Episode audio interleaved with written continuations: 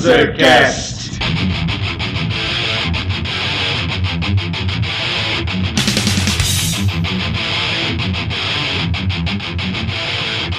Saudações, mundrucos expulsos a ouvir essa bagaça! Eu sou Felipe Parra e esse é o Panzercast!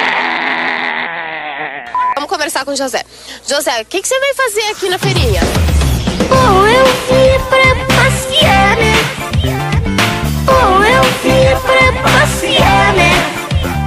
Comprei o Goku ontem, o Freeza hoje. Eu comprei o Goku ontem, o Freeza hoje. Estamos aqui hoje com o Guanaco de hemoglobina level 99 chileno. Essa imaginação da vossa velocidade é sensacional. E como sempre, ele, que está na Pinaíba porque quer, barbado. Porra, velho, não precisa me expor ao ridículo assim, né, cara? Fala galera, tudo jóia? E hoje a gente tá aqui com o Bruno Gunter lá do Pod Trash. Horror eterno.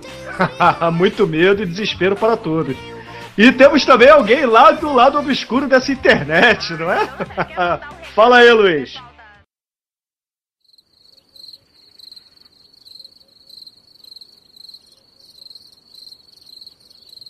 Luiz? Eu tava falando com o microfone desligado. Manda lá então. Você sentou no mudinho, cara? Cuidado que ele vai.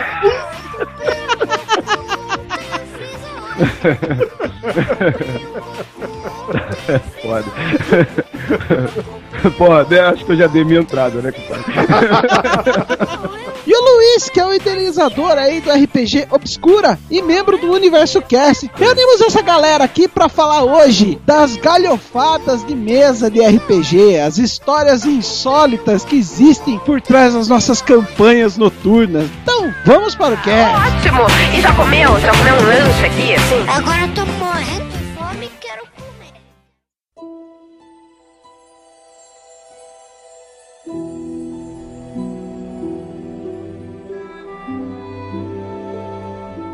Então, a pauta de hoje é muito interessante, porque pode existir história de heroísmo, muito sucesso por aí, mas a vida de jogador de RPG é recheada de falhas críticas, né? Eu fui lá gravar um podcast lá que o Bruno me convidou, e nessa papo de bastidores aí, o Bruno começou a desenterrar um monte de história. Falei, caralho, isso dá um cast legal. E daí a gente chamou ele pra vir aqui e contar também as suas galhofadas. Acho que é uma coisa que você gosta muito também, né, Bruno?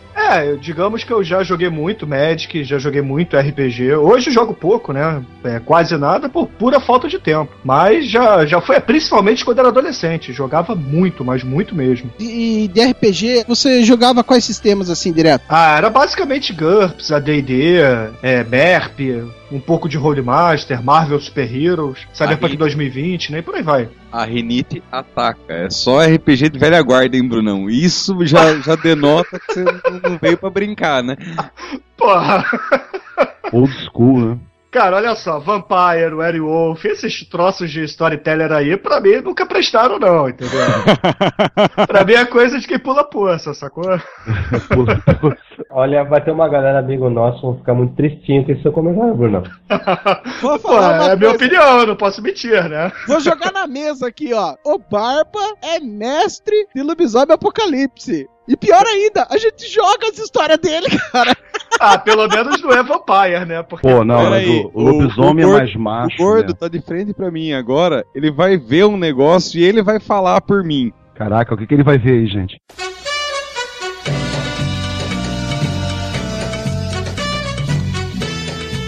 Ah, não, cara. O cara fez uma tatuagem, cara, do, do lobisomem apocalipse. Eu não tinha visto essa porra, cara. Puta merda. Nossa, velho. Não, não foi no saco. É no ombro que ele tem a tatuagem. Mas, ó, ó, ó, galera, essa porra. é o seguinte, é, eu não gosto do sistema do White Wolf, tá? Que é o O sistema é storytelling. uma bosta mesmo. Mas é, por exemplo, o Mage, que é aquele módulo de magos, eu acho bacana. Os caçadores de vampiros também são bacanas. Mas assim, eu preferia muito mais jogar a velha caixinha vermelha do D&D, entendeu? Que era, era muito mais divertido também GURPS, né? A gente jogava muito GURPS porque podia fazer qualquer coisa por lá. E você, Luiz, qual foi o seu primeiro contato? O que, que você jogava bastante? Ou o que, que você joga até hoje?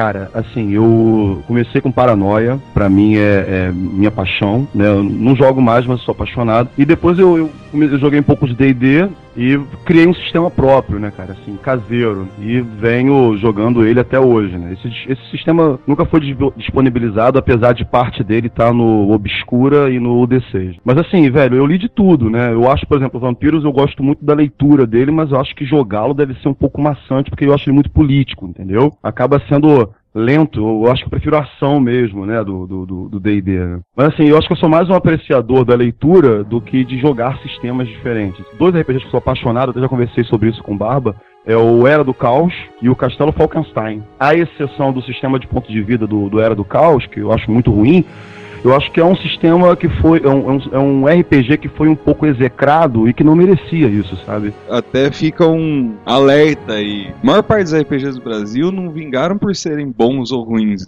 Não vingaram porque a distribuição sempre dava mil. Pois Era é. do caos, quem descobria não achava suplemento e aí por diante, daqui a pouco descontinuam. Eu acho que nós brasileiros somos assim um pouco críticos demais em relação ao nosso material.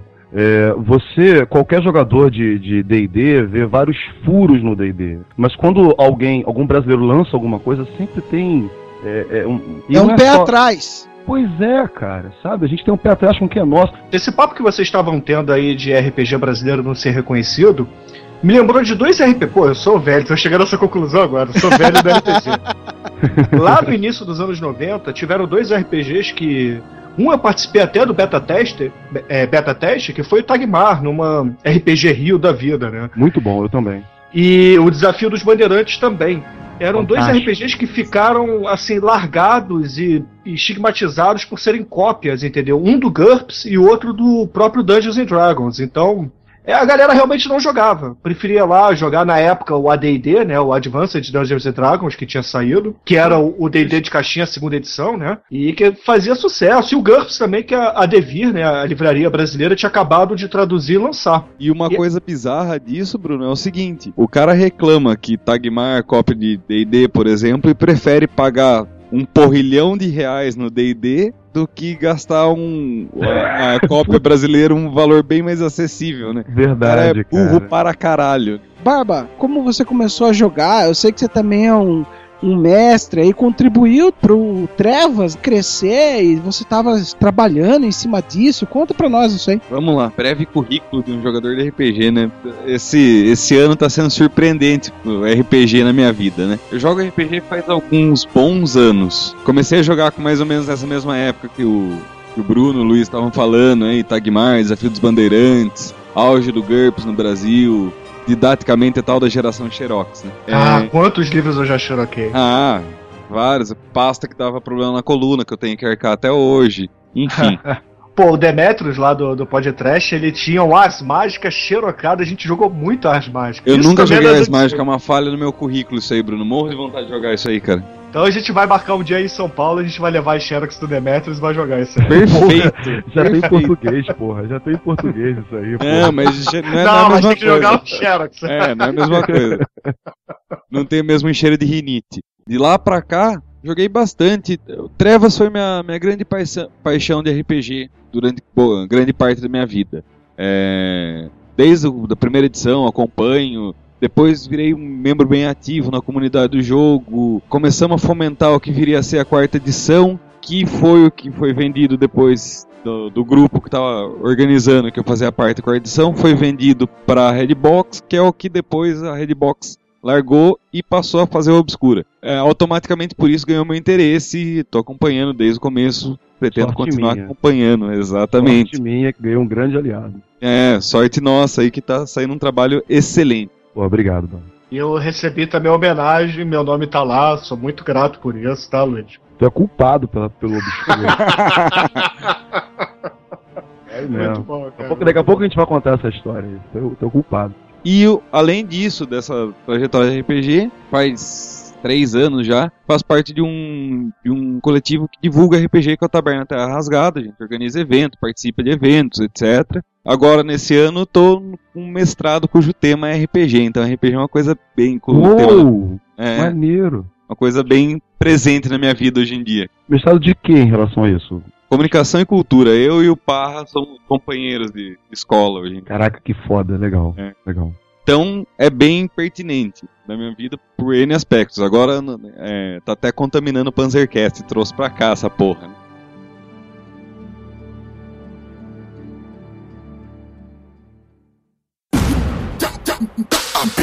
Vovô, vovô, vovô,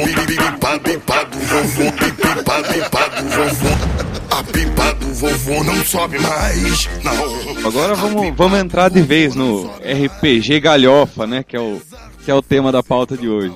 Ou mulheres machonas armadas até os dentes. Alguém? Exatamente. Muito É, aqui é foda, eu lembro, eu tenho essa porra aqui ainda. Vocês viram que eu sou velho nessa porra. Eu tenho, não, e para, para, porque eu também tenho essa porra. Para, para, Todo porra. mundo aqui conhece. Não, eu comprei no sebo, comprei só, no sebo. Só dinossauro aqui nessa porra.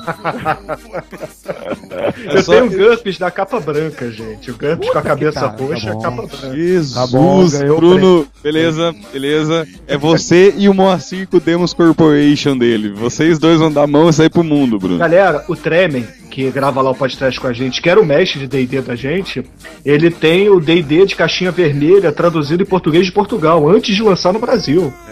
Puta, Nos só eu já tive o 80. prazer de ver uma dessa. Puta, é, é coisa de dinossauro mesmo, né, velho? Nós temos que juntar uma reunião pra juntar as únicas quatro pessoas que tem um desse, né?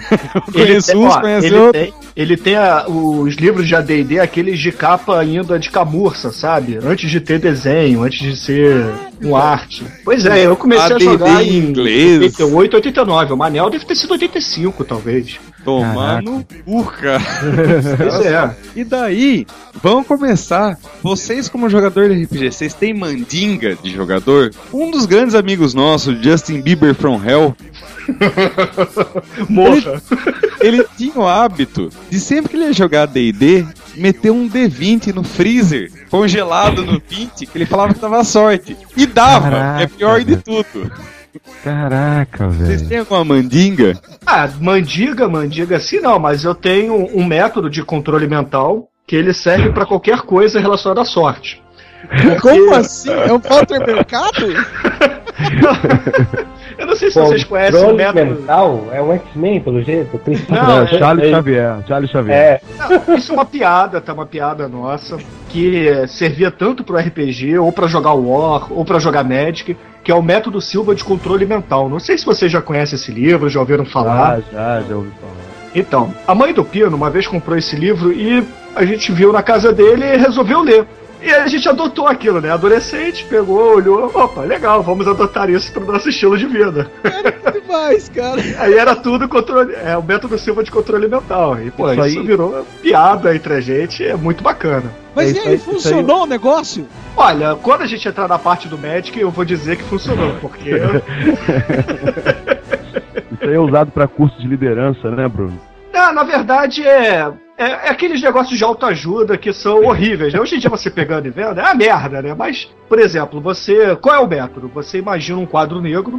Eu não vou lembrar aqui a ordem, mas é o seguinte: você tudo que você quer é, entra pelo lado direito do quadro. O que você não quer sai pelo lado esquerdo. Tá? E aí, no fim das contas, mentalizando, isso você tem que estar em alfa, tá? Você tem que meditar para fazer isso. Aí você vai mentalizar, por exemplo, eu quero tirar 20 no, no D20. Então, você coloca todos os números do D20 e vai tirando todos pelo lado da esquerda até sobrar o D20 ali. Aí você rola o dado e tira o seu 20. Obviamente que essa porra raramente funcionava. Mas o Nelsinho, ele tinha uma frase pra gente, né? Nelsinho é outro que é das antigas lá também da, da Dark One, que falava assim pra gente: olha. A sorte ajuda os de mente mais preparada, ou seja, era o método Silva de controle mental. E o meu irmão ficava puto com isso, né? Ficava puto. Porque ele só perdia, só se fodia. Não, meu irmão ele é conhecido por tirar números baixos. Ah! Temos o pé frio, então. Caraca, a pessoa nasce com esse dom, velho. O negócio é impressionante. Douglas, morra, cara, pelo amor de Jogando Deus. War, meu irmão era terrível, terrível. Eu tive uma mesma sessão de jogo que eu perdi três personagens em D&D. Três. É, eu tenho um parceiro do, do Universo Cast, o Duncan, que ele, cara, ele só é tão azarado, velho, que assim, o cara pode, pode botar até um terço em cima da mesa que ele se fode, né? E o nosso sistema, o nosso é, é sério, o nosso sistema usava só um dado. E aí eu comecei a estudar a aleatoriedade pra poder ajudar o cara a não se fuder tanto, né, velho? Então eu botei dois dados, pra ver se melhorava, né? E mesmo assim o cara só se fudia, sabe? Era, era dado de seis lados, né? Porra, impressionante, cara. Ele conseguiu, assim, numa sequência de quatro vezes, tirar um, um, que seria um, um, um azar total, né? Um, Fumble. Isso, né? Ele conseguiu uma sequência de quatro. Eu falei, velho, como é que você consegue, meu irmão? É, é poder. Eu tenho certeza que se a gente Era usar... uma aberração estatística ambulante, né? É, Maluco, o, ó. o, o Duncan, Duncan, vai jogar live action, vai. Não precisa rolar nada. Bruno, eu tenho, olha, velho, eu tenho certeza, eu tenho certeza absoluta que se a gente um dia jogasse Karma, pra quem não sabe, Karma era um sistema antigo que não usava dados, vocês se lembram Aham, disso. aham. Eu tenho certeza que mesmo assim ele usar, ele ia ter um, um azar crítico com O maluco é muito azarado, meu irmão. Eu nem tento jogar Obscura perto dele, velho. Vai dar O cara merda. tem falha crítica no joga Ipô, né? Porra, é.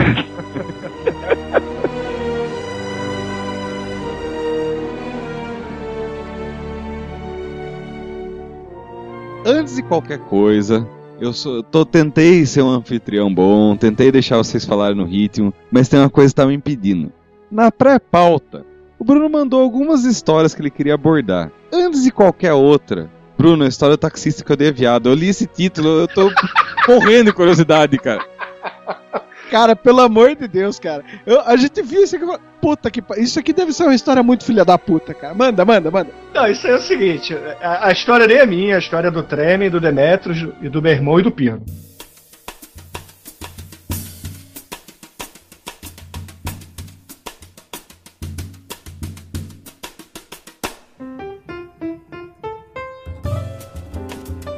Eu não estava presente nesse táxi, ainda bem. A galera inteira do Podcast. É, a Dark One, ela é um grupo de amigos desde sempre, entendeu? Que jogavam Magic, jogavam RPG, jogavam videogame, faziam filmes trash. então tem muita gente que participou do, do podcast que vocês conhecem, mas sei lá, tem mais 10, 15 pessoas que vocês talvez nunca tenham ouvido falar. Mas, é, por acaso, quatro dessas pessoas gravam podcast e estavam dentro desse táxi. Eles estavam indo para casa do Manel, tá? É, todo mundo é, nessa época, exceto o Demetrios, morava na Tijuca, tá? Que é um bairro aqui do Rio de Janeiro. O Manel tinha uma padaria, a família dele tinha uma padaria que era longe pra burro, né? É, em Maria da Graça. Então eles pegaram um táxi e foram pra casa do Manel, que era onde a gente jogava RPG, porque a, a padaria tinha um andar de cima, né? Tinha um apartamento em cima. A gente virava a noite lá, comendo frango de padaria, comendo pão de queijo, tudo que vinha da padaria. Até aí, ok. Aí o Manel, que não é nem um pouco homofóbico, ele sentou no banco da frente do táxi, aí foi o Demetrios, o Pino, meu irmão, no banco de trás do táxi. Aí eles estão batendo papo no táxi, o taxista quieto na dele, né? E aí, de repente, passou um cara nada firme, né? Com uma calça de, de Kung Fu assim na rua, que, pô, aquela pintinha de que, pô, aquele ali arrasta pro outro lado, né? Aquele ali não é. aquele ali não é muito forte, né? aí, pô, o Manel, como sempre, babaca que é, ele sacaneou, falou, ó, o viado ali. Aí o taxista não tinha falado nada desde então, falou assim: Eu odeio viado. Aí todo mundo olhou pro taxista. Ah, ok, né? Por quê? Aí o taxista, é, pra vocês terem ideia, uma vez eu peguei um, um viado aqui, ele queria fazer uma corrida até a Lapa, e porra, o viado tava de sacanagem comigo, porra, como eu odeio o viado, eu botei ele pra mamar. Mas Porra, odeia mesmo, hein? Odeia é, mesmo. isso porque eu odeio viado. Teve uma outra vez que eu peguei um outro viado. pra provar que eu realmente odeio viado, botei pra mamar também. Imagina se ele gostasse, meu irmão. Imagina se ele gostasse. Aí, o Manel, que é um cara nem um pouco espalhafatoso, nem um pouco babaca, ele já tava com a mão no queixo, olhando pra taxista. Ah, vai, continua. E aí, porra, virou a história do taxista viado, né? Que, porra, o, o meu irmão e o Demetrius quase pararam o táxi pra sair e deixar o Manel ali pra ver o que ia acontecer, né? Mas infelizmente não rolou. Mas é porque eu odeio viado. E vamos lá no bate e rebate. Você começou a falar de jogar RPG em cima da padaria, que vocês ficavam comendo frango a noite inteira, né?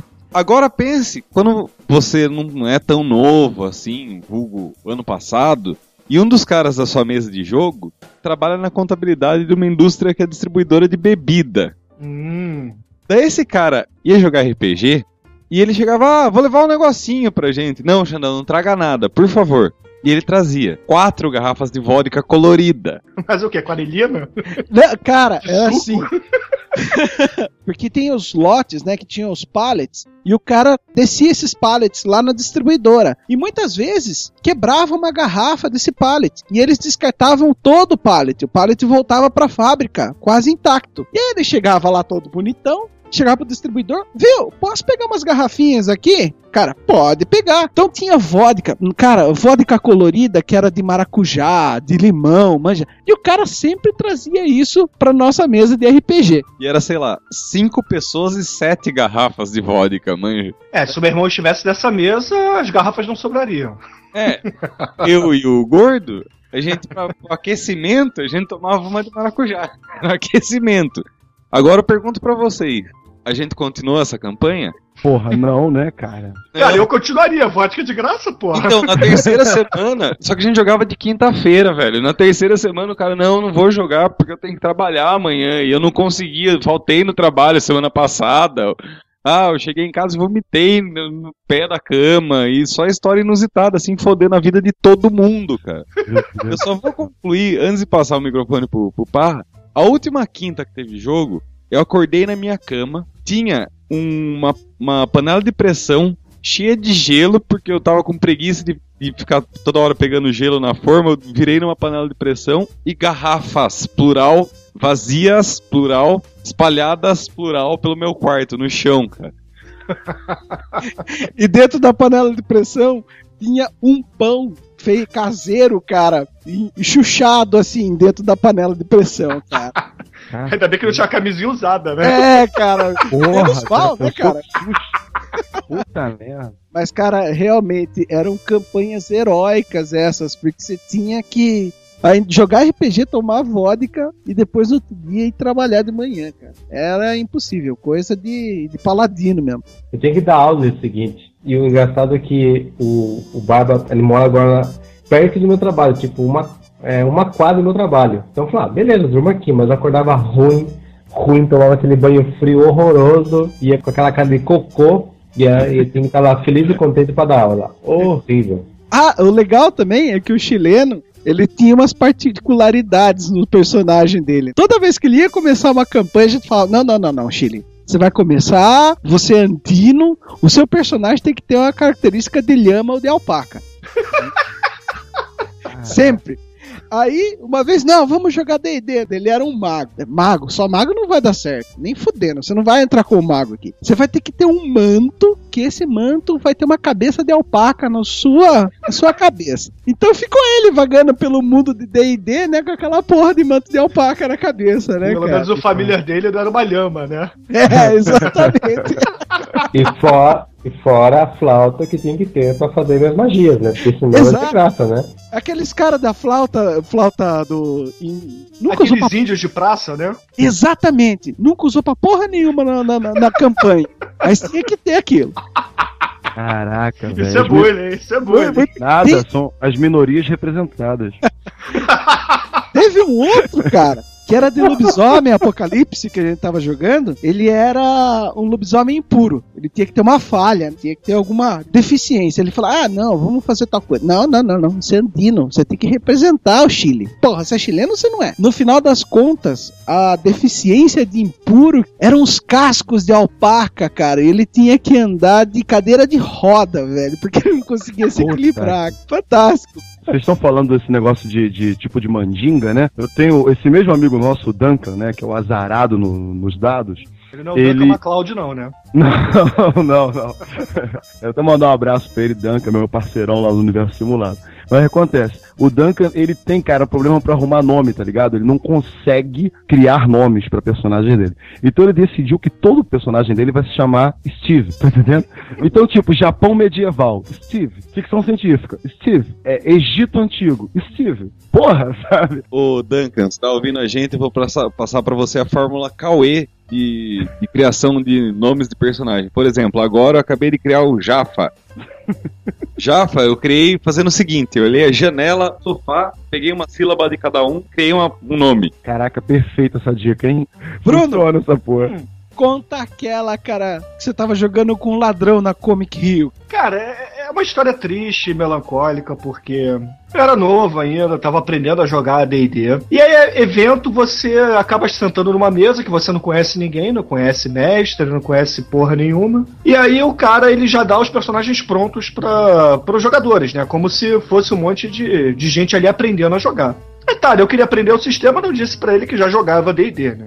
Mas queria conhecer esse tal de AD&D. Aí tá, tô lá, sentado, fazendo as coisas, ele me deu uma ficha de ladrão, né? Um ladino, que tava traduzido até. Ele me deu um ladino. Aí tá, chegou num determinado momento que eu tive que abrir uma porta, tirei um fumble e esse mestre foi rolou um D4 pra me dar o dano. Aí ele tirou 3 no D4, eu tinha dois pontos de vida, ele me matou, porque eu prendi um dedo na porta. Aí eu virei pra ele e falei assim: Não, peraí, você tá de sacanagem comigo, né? Eu, no meu alto, sei lá, dos meus 14, 15 anos, falei: Você tá de sacanagem comigo, né? Porra, tu vai me matar com o dedo. O dedo preso na porta. Ele: Não, você tomou. Tá no, tá no livro das regras, pô. Você tomou 3 de dano e 2 pontos de vida, você morreu. Falei: Então tá bom. Aí Nossa. depois disso eu fiquei mais de um ano sem querer pegar DD. Por isso que fiquei jogando muito tempo DD ainda. Você vê como um mestre filha da puta te desanima em, em alguns sistemas, né, cara? Não, e, e o que me deixa puto, que esse É. cara, ele era pago é, pelo evento pra sentar na mesa e ensinar a molecada a jogar, entendeu? Ele devia ter, sei lá, 20 anos, eu tinha meus 14, 15, na época era uma diferença, né? Sim, sim. Mas é, porra, é, é porque eu já jogava RPG, mas imagina se acontece com um moleque que tá jogando a primeira partida dele.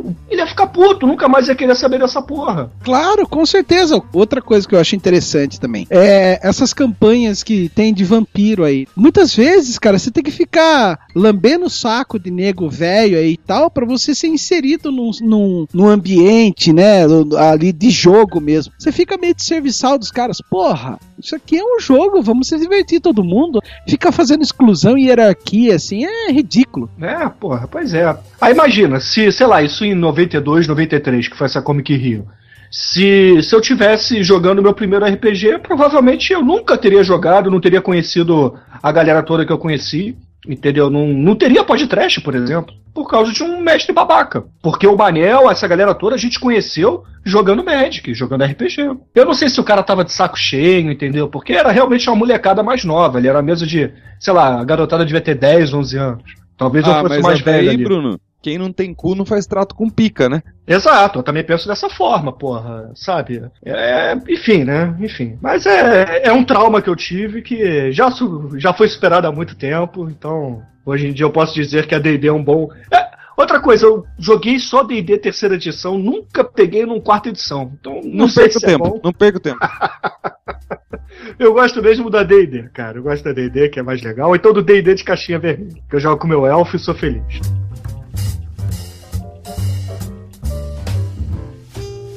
E aí, quem vai com a próxima história inusitada? É tipo assim, a, a minha casa é mal assombrada, né? A gente tem um. Não, é sério. Tá, começou ótima a história, beleza. É, tipo, É sério, é sério. A casa é mal assombrada, a gente tem um espírito. Gente boa ele, né? Liga a televisão quando tá na tomada e pra ver novela. Mas, mas, mas esse é sério mesmo, né? É mal assombrado. E aí a gente jogando uma campanha de terror, não lembro agora exatamente o que era. E a porra da luz piscou, né, velho? E aí você tem noção, né, cara? Tu, tu, quando tá rolando uma campanha de terror e a, e a luz pisca, né, cara? Assim, o pessoal desesperou, tá entendendo? Parecia invocação do demônio, né? Na época eu não era. Eu não morava com minha mãe ainda, né? E aí a minha mãe jogou aquela clássica. É esses jogos aí, ó. Esses Coisa do jogos demônio! eu vi o filme do Tom Hanks, ele se matou! E aí eu pensei, tá vendo? Até o sobrenatural tá trabalhando pra- contra o RPG, né? Você já deve ter ouvido isso, né? De que é coisa do diabo. sim. Ah, muito, demais. Principalmente Magic. Magic era mais estigmatizado que RPG. Você é tá pior. zoando isso aí. Ah, na Não, época que eu jogava direto, Magic era, cara. É, mas eu nunca ouvi falar disso, Bruno. É sério, é sério. Por quê? Porque o, o Ratinho, ou sei lá, o, aquele Gilberto Barros, eu não lembro qual dos dois, fez um programa na televisão dizendo que era coisa do demônio. E aí Eu ferrou. lembro disso. Era um lance de, de um pastor que foi lá e ficou mostrando É. as coisas. Ah, isso aqui é coisa do demônio. É, porque o... quando a gente entrar no Magic, eu até posso explicar melhor, né? Mas é. Magic é um jogo de cartas que não é RPG, muita gente confunde, mas não é RPG. É um card game que rola dinheiro, porra. Hoje em dia a galera ganha dinheiro. Na época que eu tentava jogar isso profissionalmente, não pagava muito bem, não, né? Hoje em dia a galera aí tá enchendo o cu de dinheiro. Se tivesse continuado aí, talvez hoje eu tivesse um pouco mais. Mas enfim, tem cinco cores, né? É branco, vermelho, azul, verde e preto. Cada cor é, representa o elemento da magia. O preto é a, é a necromancia, são as coisas profanas, etc. E tinha uma carta chamada Força Profana, que tinha um pentagrama invertido desenhado, entendeu? E aí o pastor levou isso pra televisão e falou que era coisa do demônio, mas, por exemplo, ele não pegou e levou as cartas brancas que falavam de anjos, por exemplo. É, foi babaca, foi totalmente é, escroto, entendeu? Levou pra lá só pra polemizar e criar intriga mesmo. Procurando o diabo você acha em qualquer lugar, né, Bruno? Exato, exato. Enfim. Essa é a questão. Agora, posso falar uma outra situação que teve? Eu, Uhum. eu tenho, né, como todo jogador de RPG, eu tenho aquela porrada de dados, né? E você sempre ouve aquela piadinha, né? Tem dado em casa, né? Então, pera aí, E- olha só. Isso aqui é minha bag off-road. Porra! E aí, não, e aí eu tava apresentando, eu tava na academia, né, cara, mostrando pro, pro meu instrutor ah, os dados que ele nunca tinha visto, um dado de quatro lados, né, de 20 lados. Eu tava mostrando assim, botei aqueles dados na mesa, né, mostrando pra ele. E aí, cara, veio um coroa, tá ligado? Chegou, encostou assim no balcão, como quem não quer nada. Aí falou assim pra mim: Pô, meu filho, eu também já fui assim, né? Já fui viciado em dados. Mas agora eu não jogo mais, não. Cara achou que eu tava jogando por dinheiro, cara. É, não deixa de ser, né? A quantidade de livros que se compra. Pois é. Puta merda, cara. Aquilo virou piada por muito tempo. Isso lembra uma história no, no metrô, que relacionada a Magic também, que eu tava com um amigo meu, que eu não vou citar o nome, que ele não, gra- não grava podcast nenhum e tal, então, mas. É um amigo meu que ele é muito parecido com o Justin Timberlake, tá? Pelo menos era quando era garoto, hoje em dia ele tá careca, se fudeu. Bom, a gente, tava, a gente tava sentado no metrô, vendo uma coleção nova de Magic, assim, passando, é, que a gente guarda as cartas de Magic em fichário, né? Aí passando assim no fichário, mostrando, aí chegou a, ca- a parte das cartas pretas, né? Aí esse amigo meu teve um comentário infeliz e falou assim, porra, o preto nessa coleção nova aqui tá muito roubado, cara. É só o branco mesmo pra derrotar o preto. Ah. Irmão, Racismo, racismo total, racista. irmão, tinha, um- tinha um negão no ônibus, cara, que arrumou a confusão com a gente. A gente saiu chutado do metrô. A gente era moleque, cara. Tinha o quê? 16 anos, sei lá, 17 na época. Saiu chutado, ele me deu um, um trançapé, eu caí quase de cara ali na, na escada do, da Carioca, no Rio de Janeiro. Caralho. Foi um dia velho. complicado, cara, porque o cara levou pro lado pessoal mesmo. E a gente explicando, não, mas são cartas, são cartas. Pá, cala a boca, moleque. Tá foda, Bruno. Tá foda. E o pior, tá piorando essa porra, né? Você não pode falar mais nada de gay, de, da, da merda. Tá Não, mas eu não tava nem falando de, de negros, não, eu tava falando de cartas. ai, ai. Agora a, a carta do, do Made não pode mais ser preta, né? Tem que ser afrodescendente. Ai, que Quem tá foda. falando é o negão, tá, gente? Eu sou, eu sou da cor. Sou da cor. É bizarro. Seria interessante fazer um ba- baralho de minoria, hein? Teria, poderia incluir o rosa aí nas suas cartas. O rosa, o chileno.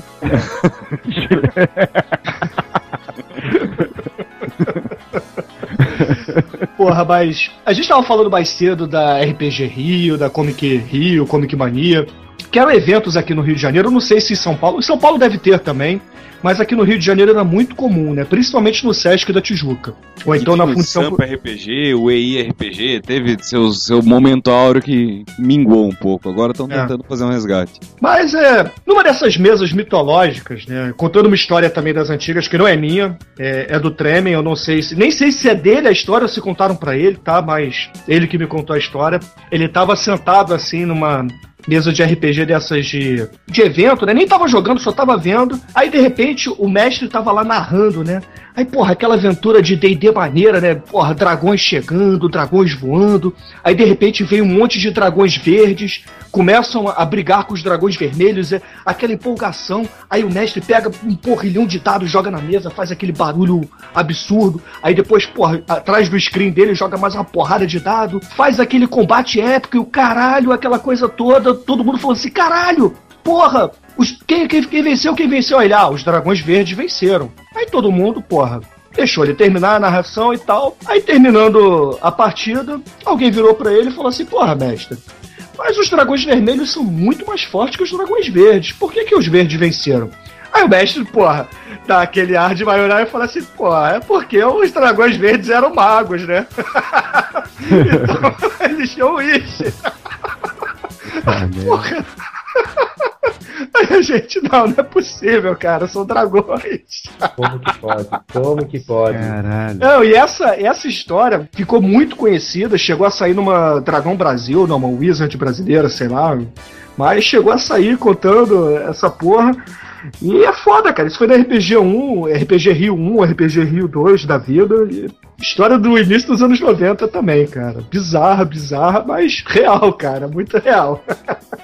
Cara, já aconteceu com vocês de alguém se desentender jogando? Ah, direto, porra. Quem é que não tem na mesa um, um jogador ladrão que rouba nos dados? Porra! Ah, já.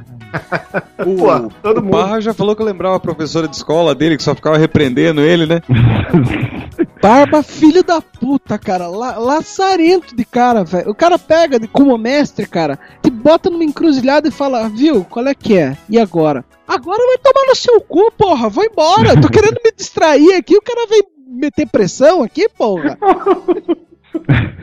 Cara, a gente já teve uma vez aqui, velho. A gente tava jogando e tava um infeliz na porra do celular. Inclusive o Duncan, novamente o Duncan. E aí o outro amigo nosso também que grava com a gente, o André, pega o celular do cara e joga, velho.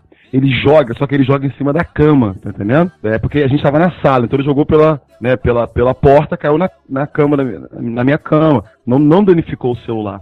Mas, cara, deu uma merda que acabou o jogo, cara. O pessoal se desentende às vezes, né?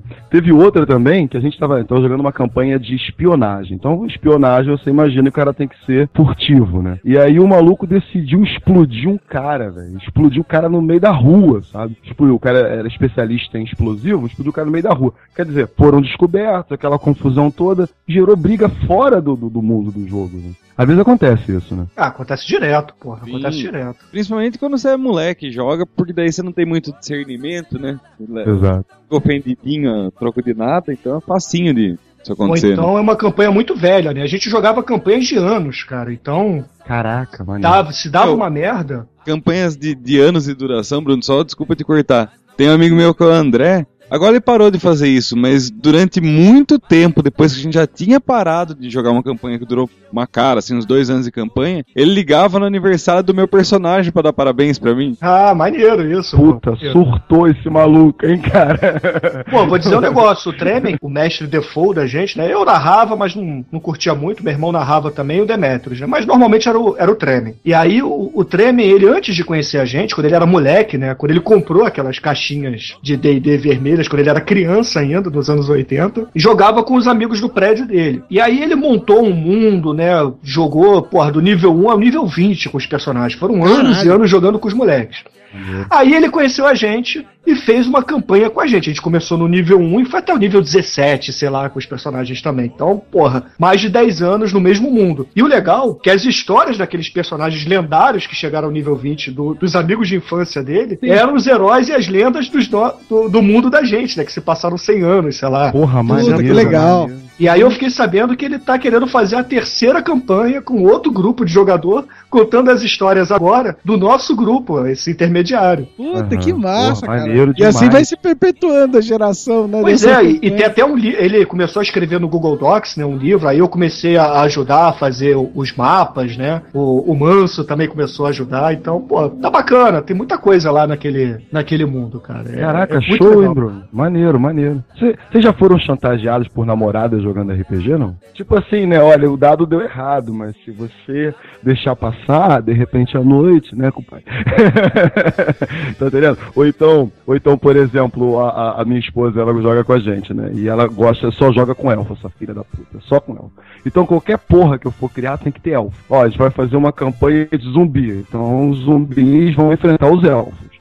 Você tá entendendo? Já passaram por isso, não? Ah, assim, não muito de. É, não porque muito também. É difícil ter legal, mulher na mesa, né? É, Pois é, complicado. Aqui até que tem bastante, cara. Já tivemos algumas meninas jogando aqui. Ah, já, já tive algumas experiências também. Nesse sentido, com namorada especificamente não, mas já vi muito narrador querendo usar o, o- seu poder, e seu- sua situação social de narrador pra, pra tentar. Seu Gato. status social daquele mundo de mentirinha, né? Olha só, senhores, no amor e na guerra vale tudo. Tá entendendo? Você usa a arma que você tem, porra.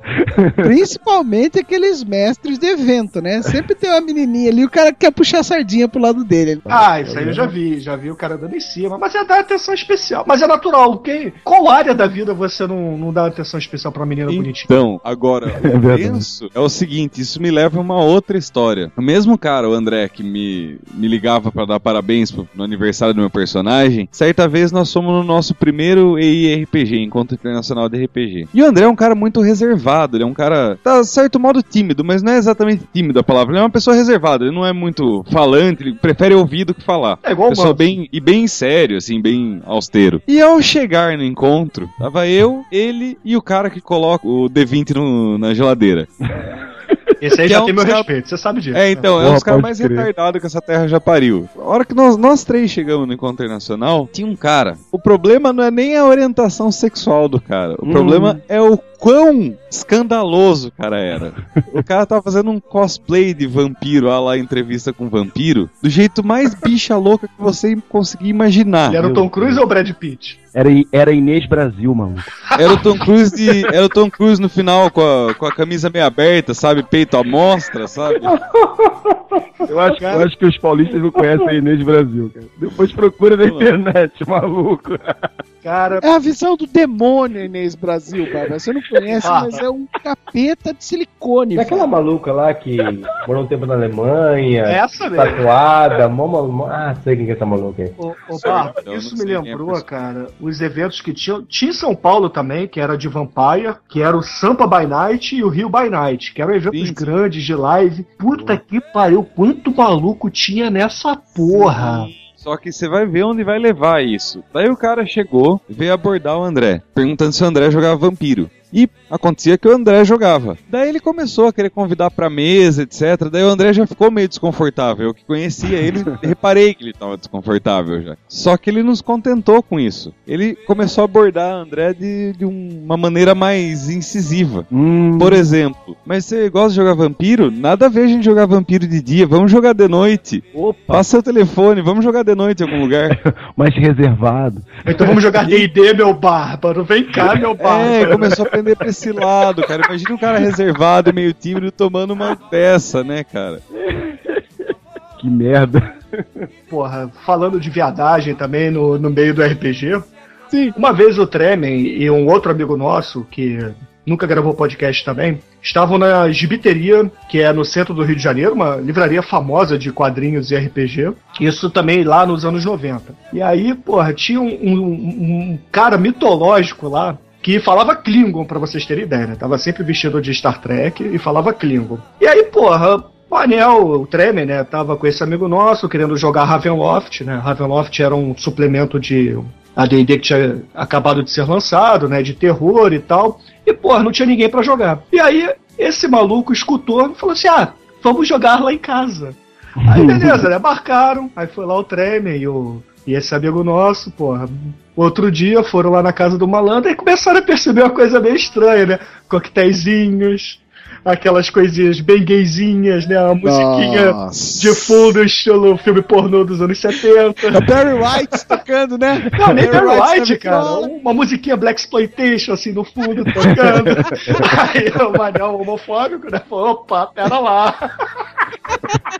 Pera aí, eu vou chamar o taxista. Aí o que, que ele fez, pronto. O detector de gazela dele acionou, né? O que, que ele falou? Vou ficar aqui na minha, porra, não vou sentar do lado do mestre, deixa o outro maluco sentar, né? Aí começaram a jogar, porra, aí, de repente, o, esse cara começou na Ra- Ravenloft, né? Falou, não, porque vocês chegaram no cemitério. Aí ele começou a dar aqueles, aqueles floreios, né? Vocês entraram aquele cheiro de enxofre horrível, entra pela narina bonita de vocês. Aí quando o Trevor viu narina bonita, ele, porra, pera aí, pera aí, meu irmão. E o Manel fala assim: você tá de sacanagem, né? Porra. Eu sou Cara. bárbaro, caralho. Que pariu, cara. O cara tá elogiando o nariz do Bárbaro, velho. Não, pô, ele tava elogiando os caras que estavam ali na frente dele. Aí o Manel Sim, tá né, cara? parado. Descrevendo, né? Aquele cara gostoso. Aí no fim das contas, eles deram a desculpa qualquer, falaram assim: ah, pô, a gente tá ficando com fome, vamos fazer o seguinte, vamos descer, comprar uma pizza e a gente já volta. Aí eles. Meteram o pé e nunca mais voltaram. Tá merda, cara. É, RPG te leva enrascadas pra caralho, não Porra, tem cara. jeito. né? Ainda mais nos anos. e, Assim, início, até o meio dos anos 90, quase quando não tinha livro em português, não tinha mesa pra jogar, era difícil, cara. Essa época você procurava em BBS, cara. Você procurava em Ih, caralho. BBS, grupos de RPG. Era Caraca. foda. Nossa, que foda. caminhão com muita luta e sacrifício para pagar em dia a prestação. Se realizava o sonho finalmente, o empregado passa a ser patrão. Bruno, reza a lenda que além de Podtrasher, você tem um grande histórico como jogador de Magic. É verdade, eu já joguei muito Magic nos anos 90 também. Inclusive, porra, é, me destacando nessa porra. Já fui bom um dia em alguma coisa, tá vendo? É, por exemplo, tem dois caras, dois brasileiros hoje em dia que são top do mundo, né? Um, inclusive, jogou o Campeonato Mundial, que é o Carlos Romão, e o outro é o Villiedel também, que, porra, é top player do mundo, que jogavam comigo, né? O Carlos é de São Paulo, joguei vários campeonatos com ele, e o Villier aqui do Rio, porra, a gente treinava direto junto também, jogava. E ele começou depois da gente, né? ele começou a entrar no grupo também, jogava e tal, ali na, na Divimania, ali na Praça Sans Pena, aqui na, no bairro da Tijuca do Rio de Janeiro, a gente jogava direto por lá. E, pô, muita história, cara. Magic tem história demais, cara. Se vocês quiserem ouvir, vamos ficar aqui até amanhã falando. Ah, por favor, pelo menos as, as melhores, as mais antológicas. Bom, então vamos começar numa onde eu, meu irmão e esse e aquele amigo meu, aquele, o, o Justin Timberlake de pobre que ficou careca, sabe? A gente ainda, porra, menor de idade, o meu irmão era. Faltava um mês pra ele fazer 18 anos na época. A gente foi jogar o. Isso em 95, 94, um campeonato brasileiro de Magic, em São Paulo. Que a Devir tava patrocinando a porra toda, e o caralho, alugou o Parque Ibirapuera ali, o, daquela asa, né, da, da marquise do Parque Ibirapuera, era aquela porra toda de mesa, mais de 500 jogadores. Aí vai lá, os três moleques do Rio de Janeiro, sem conhecer porra nenhuma, entendeu? A gente pega o busão, sai daqui do- da rodoviária Novo Rio, no Rio, e vai parar lá na rodoviária, aquela que tem um metrô em São Paulo, né? Que eu esqueci o nome agora. Sim, a, a do Tietê Ah, isso, né? a rodoviária Tietê. Aí tá. Sim. A gente lá, feliz serelepe, andando ali pela, pela, pelo centro de São Paulo mesmo, né? Poxa, vamos procurar um hotel, que não sei o quê, papapá, e a gente andando, andando, andando. Nenhum hotel queria deixar a gente entrar porque a gente era menor de idade. E aí, esse amigo meu, o Justin Timberlake, ele tem uma vantagem barra desvantagem que é a seguinte. Todas as mulheres do mundo dão mole pra ele. Ele querendo ou não. Então o que, que a gente falou? Olha, eu vou chamar ele de, de Justin, tá? Olha, Justin, você vai fazer o seguinte: você vai entrar no hotel, tá vendo aquela recepcionista ali, que era a, a velha, feia pra caralho? Entra lá, canta a mulher, usa o seu charme, que a gente precisa dormir, cara, senão a gente vai ficar no relento. Que a gente chegou numa quinta-noite pra jogar na sexta de manhã, né? Então, porra. Caralho. É, arruma. E, e a galera que a gente conhecia que já era maior de idade, que era o Treme, o Pino e etc., só iam chegar no, na sexta, né? Porque eles já trabalhavam, o caralho, e iam de avião, né? Iam só no dia mesmo. A gente que, pô, era Sim. fudido, foi de ônibus. Aí, pô, ele falou, beleza então. Então ele cantou a mulher, deu o lero dele, aí a mulher ficou lá distraída com os gracejos dele e deixou a gente entrar. Só que o filho da puta era incapaz de ter a carteira de identidade naquela época pra passar. Então o documento dele era a certidão de nascimento. Aí, porra. É óbvio que a mulher foi conferir, né? Porra, quem é que anda? Que adulto anda com a porra da certidão de nascimento, né? E aí, a gente já no quarto, a mulher bate na porta. Ô, moleques, vão embora, vocês são menores, não pode. Só faltou ter a carteira de vacinação e entregar pra mulher, né, cara? Ou então a carteirinha de colégio, né? Puta que é, né? Eu pago meia nessa porra. Aí, porra, não tinha onde dormir, voltamos pra, pra rodoviária e ficamos por lá, né? Aí a gente falou, ah, a gente tá ca- careca aqui de, virar a noite jogando Magic, jogando RPG, então tranquilo, né? Só que, porra, um frio filha da. Carioca em São Paulo, porra, passa frio, né? Frio filha da puta na rodoviária. Falta luz, tem assalto. Esse Justin, ele, porra, tem crise absurda de, de bronquite, né? Então ele começou a passar mal pra caralho. A gente não tinha um puto, não tinha uma farmácia aberta pra comprar remédio pra ele. Caralho. Perrengue, filha da puta. Mas aí tá, passa o dia, é, acontece essa porra toda, a gente dorme no relento mesmo, fazendo rodízio pra ninguém roubar a gente, né? Puta que pariu. Manja pare de RPG, né? Que para na- no meio do mato pra dormir e fica um acordado, assim, segurando as mochilas, enquanto o resto dorme, então. Know-how de RPG pra vida é o que há, né? Você aprende a fazer esse tipo de coisa. Né? Você sabe que se dormir todo mundo, o Fudeu. encontro aleatório vai rolar e alguma coisa vai roubar o acampamento. Cara, é tomara que só roube, não como o cu de ninguém, né? Porque, pô. Aí beleza, aí passou o dia, deu tudo certo, é, a gente conseguiu atravessar essa madrugada do terror, aí jogou o campeonato e no dia seguinte encontramos com a galera e finalmente alguém pôde ser o nosso responsável legal e a gente pôde alugar um quarto. Ah, que maravilha. Mas foi perrengue, cara, essa foi foda, cara, a gente moleque ainda. Não tinha celular, não tinha nada na época, a gente é 94, 95, entendeu? É foda, cara. Moleque se, se adentra em cada furada que acha que vai ser legal pra cacete, né, cara? Não precisa nem ser RPG, nem Magic. Qualquer merda que você vai em show, essas porra, né? Porra, pois, e cara, isso me lembra uma história que eu e esse Justin sempre. Porque era o seguinte, é, eu jogava, geralmente eu ganhava os campeonatos, né? Eu me dava bem. E a premiação na época não era em dinheiro, era em cartas. Então o que, que eu fazia? Eu abria todas as cartas, pegava o que eu ia usar para jogo, porque você precisava ter quatro cópias de cada. No meu caso, eu precisava ter 12 cópias de cada, que eram quatro para mim, quatro pro Justin, que era, entre aspas, meu sócio, e quatro pro meu irmão quando ele desse a graça de querer jogar. Então, se cada um quisesse usar. É porque no campeonato você pode ter quatro cópias de cada carta no baralho, né?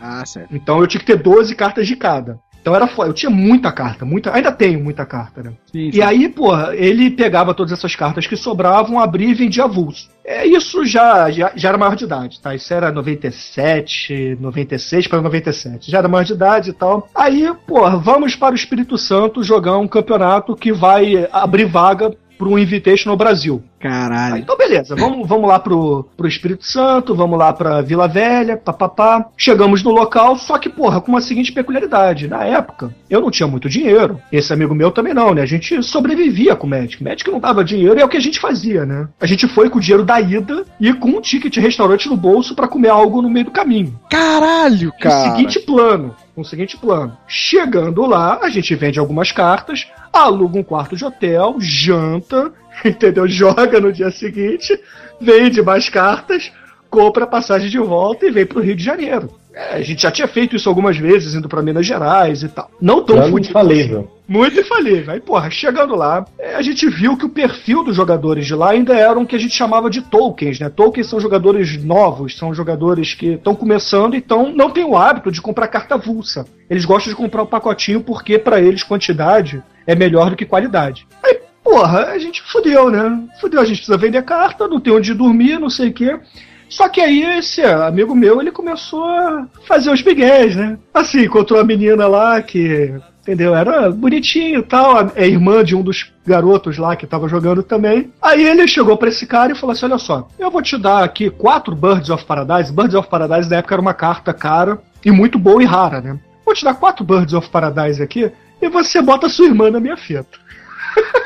Aí ele falou, tá bom então. Então botou a irmã na fita, ele foi, pegou a menina, pegou no, no sentido bíblico, e a gente, graças a isso, conseguimos dormir, né? Tivemos um pernoite na casa lá do, desses garotos lá. Chegando no dia seguinte, a gente tinha que ir embora pro Rio de Janeiro, né? E comer também, né? É, e aí, porra, sem o puto no bolso, a gente falou, caralho, como é que a gente vai fazer, né? Não, não rola ligar pro Rio de Janeiro e pedir pra algum parente, né? Porque o orgulho fala mais alto, todos sabem disso. Aí, eu conversando lá, eu já conhecia os organizadores do evento, né, de outros campeonatos, que era da Devir também, né, a, a livraria de RPG. Aí virei lá pro, pro organizador e falei, olha só, se por acaso eu ganhar essa, esse campeonato, ele dá uma passagem de avião ida e volta daqui de Vila Velha para São Paulo jogar o torneio. Eu posso trocar por duas passagens pro Rio de Janeiro de ônibus?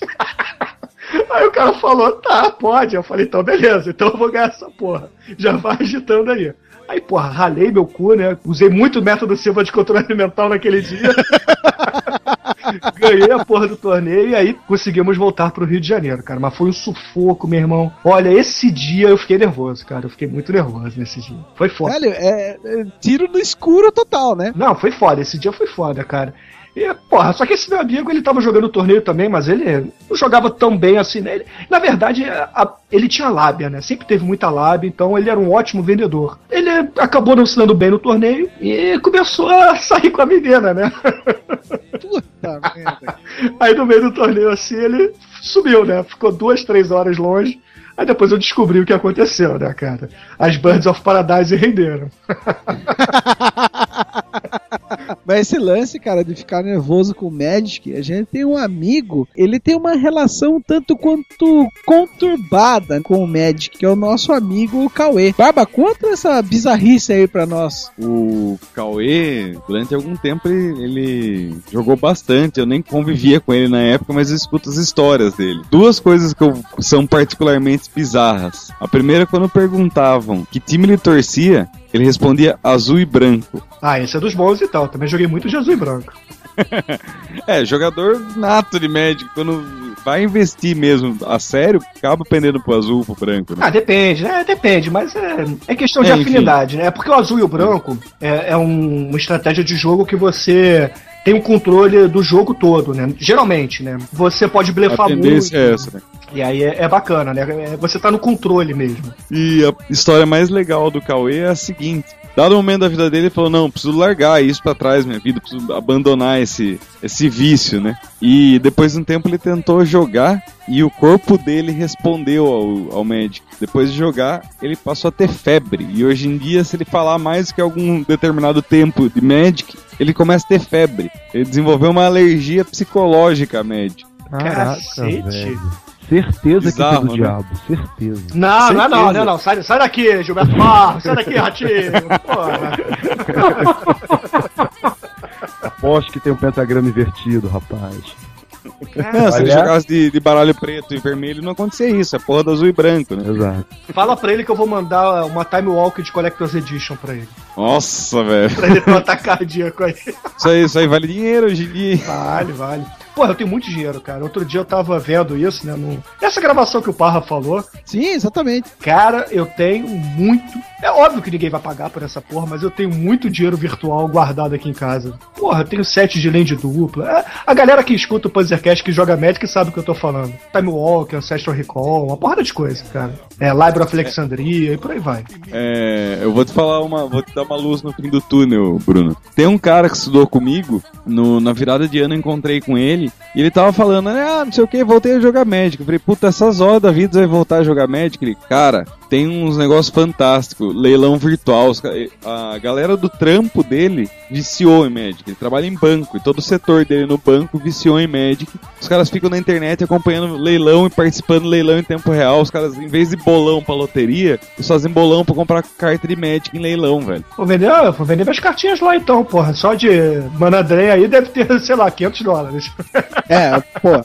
Você tem, um, você tem um arsenal aí, do jeito que você tava mostrando pra nós aquele dia na gravação, Bruno. Ô, louco, cara. É muita coisa, Ah, né? tem. Mas é aquilo, é, é, é xodó, cara. Saca aqueles livros velhos de RPG que você não joga fora por nada? Sim, com certeza. A mesma coisa com aquele gibi que você tem, primeira edição do Cavaleiro das Trevas. É a mesma coisa, é, cara. eu não vou conseguir. Porra, eu tenho, pra vocês terem ideia, teve um evento aqui no Rio de Janeiro, o Grand Prix Rio de 90, caramba, 98, que veio o Richard Garfield, né, que foi o inventor do jogo, Sim. e o Peter alguma coisa, não vou lembrar o, o nome, o segundo nome dele, mas era o, o presidente da Wizards of the Coast. Antes de comprar Dungeons and Dragons e por aí vai. Era só Magic mesmo. E aí, eles estavam no evento e sentavam pra jogar com as pessoas, né? Você pegava uma fila, sentava, se você ganhasse o cara, ele assinava uma carta sua, a sua escolha.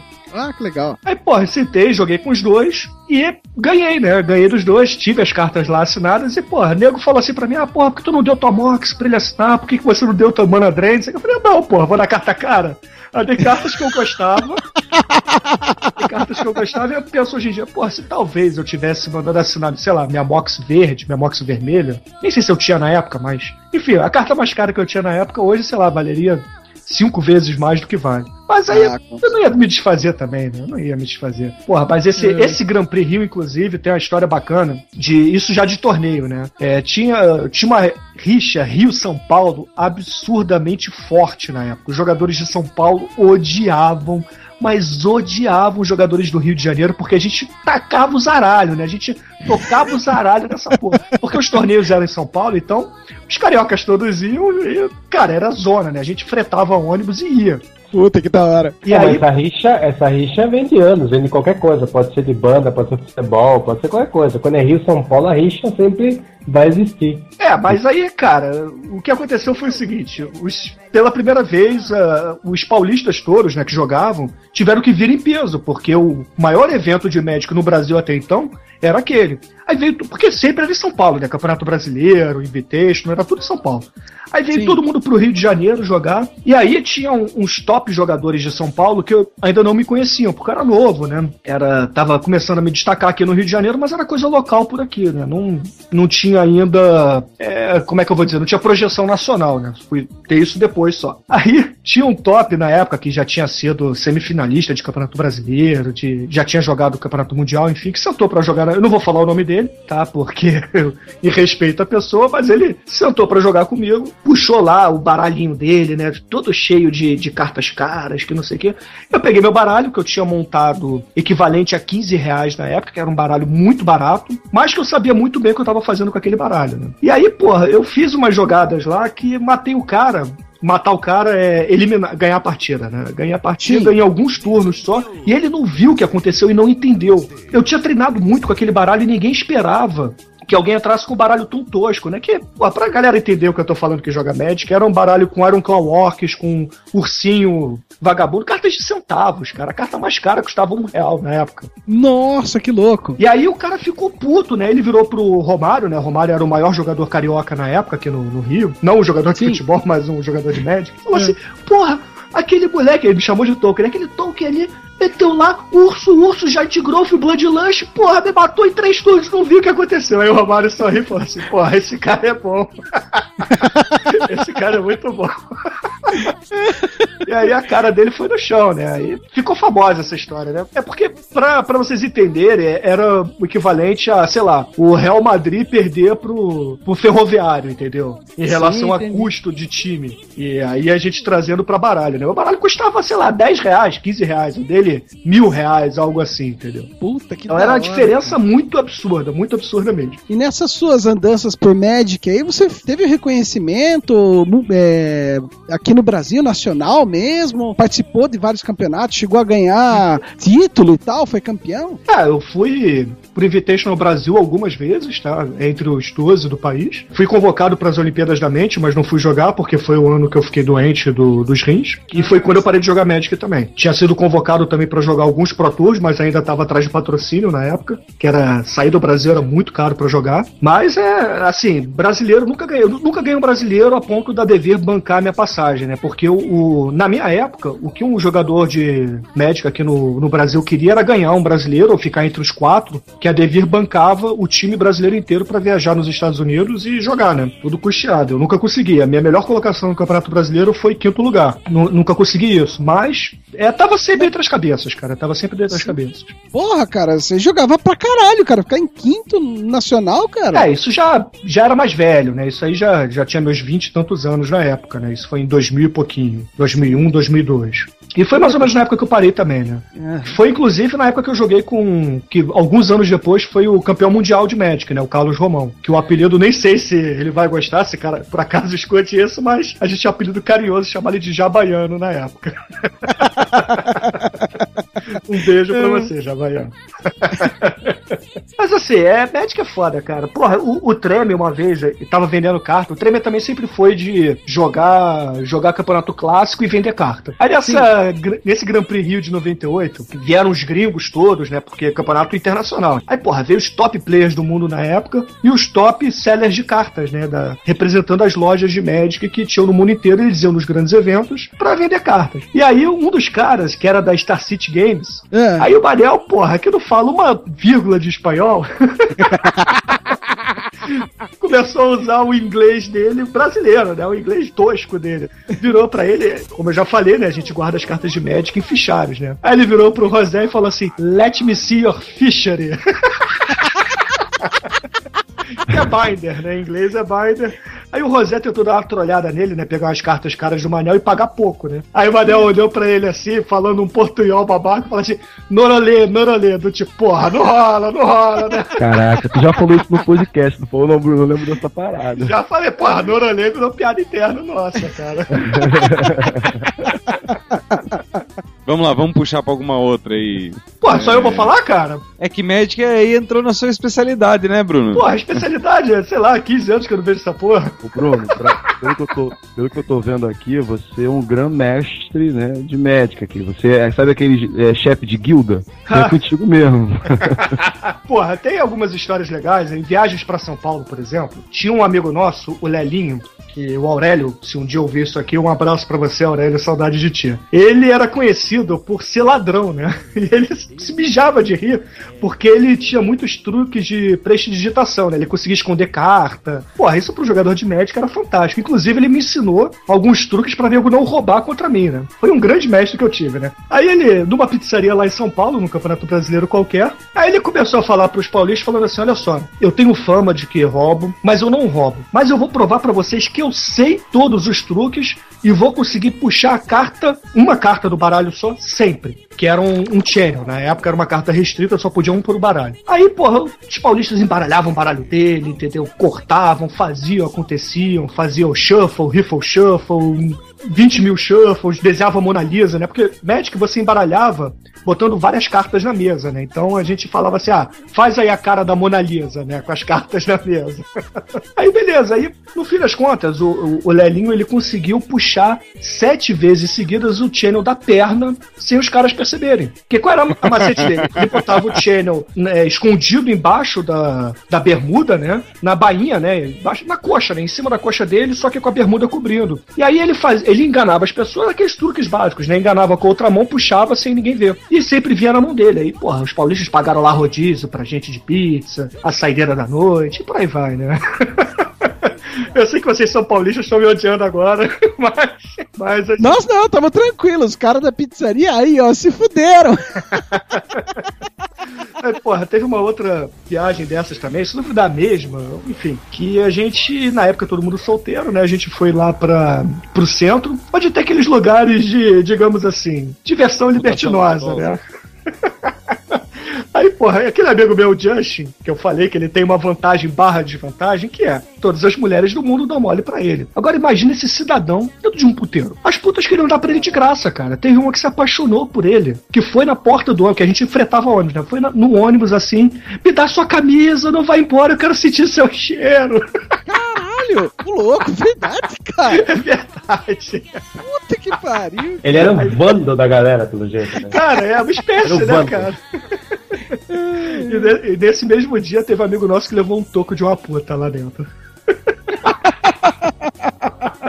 Eu não vou falar o nome dele, senão ele vai ficar chateado comigo, mas você sabe que você levou. Ele gostava de bater papo, entendeu? Então ele, digamos que era entediante. Caraca, velho. Esse tá de parabéns, Bruno. Esse É. teve a maior falha crítica da minha vida. Parabéns. Porra, tem uma que esse Justin Timberlake, esse amigo meu de infância. Magic, não sei se vocês já viram um campeonato de Magic, vocês sabem como é que é? O campeonato de Magic é o seguinte: imagina um porrilhão de mesas. Mesas ao horizonte, é, duas pessoas sentadas em cada mesa, né? Um de frente pro outro. E aí começa a viadagem, né? Porque jogador de Magic é viado. Eu, eu- eu admito isso. Eu era viado com as minhas cartas, que eu. Ai, minhas cartinhas não podem estragar. Então. Você tinha um tapetinho pra forrar a mesa. Aí você colocava cada carta num binder, né? Num, num deck shield, né? Num black shield que a gente chamava, que é um tipo um plástico. com fosco atrás, porque as cartas é, nem sempre viam na mesma pigmentação, às vezes estavam marcadas, né, por- de tanto uso. E aí você jogava, né?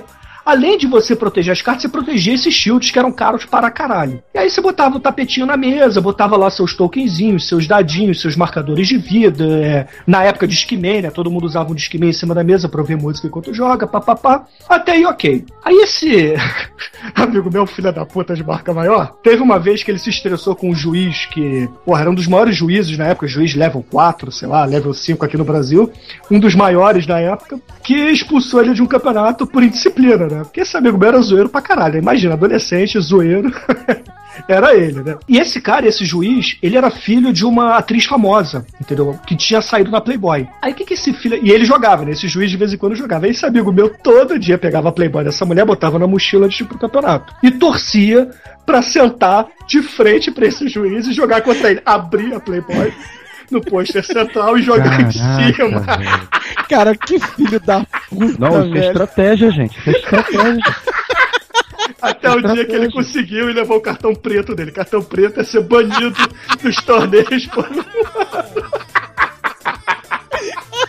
Cara, eu seria banido, assim, nossa, com orgulho, cara. Peraí, peraí. Banido ou não, ele tem um negócio chamado Vitória Moral. Exatamente. A Vitória Moral é dele.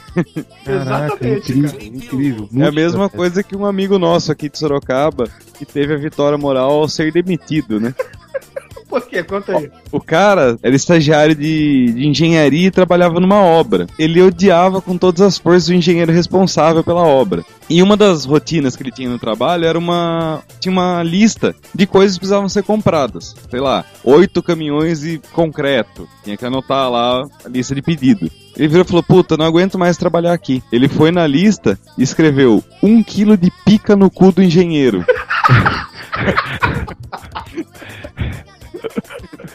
Parabéns, cara. Parabéns pro seu amigo, assim como parabéns pro meu amigo. Que, cara, porque ele é um ser mitológico, né? Ele, assim, no Magic, ele, nunca foi de jogar muito RPG, né? Toda vez que ele jogava RPG, ele fazia merda. Sabe o jogador merdeiro que fazia merda e o DM odiava? Então era ele. que pega sempre o item fodão e joga fora, entendeu? É, o que esberdalha a porra toda.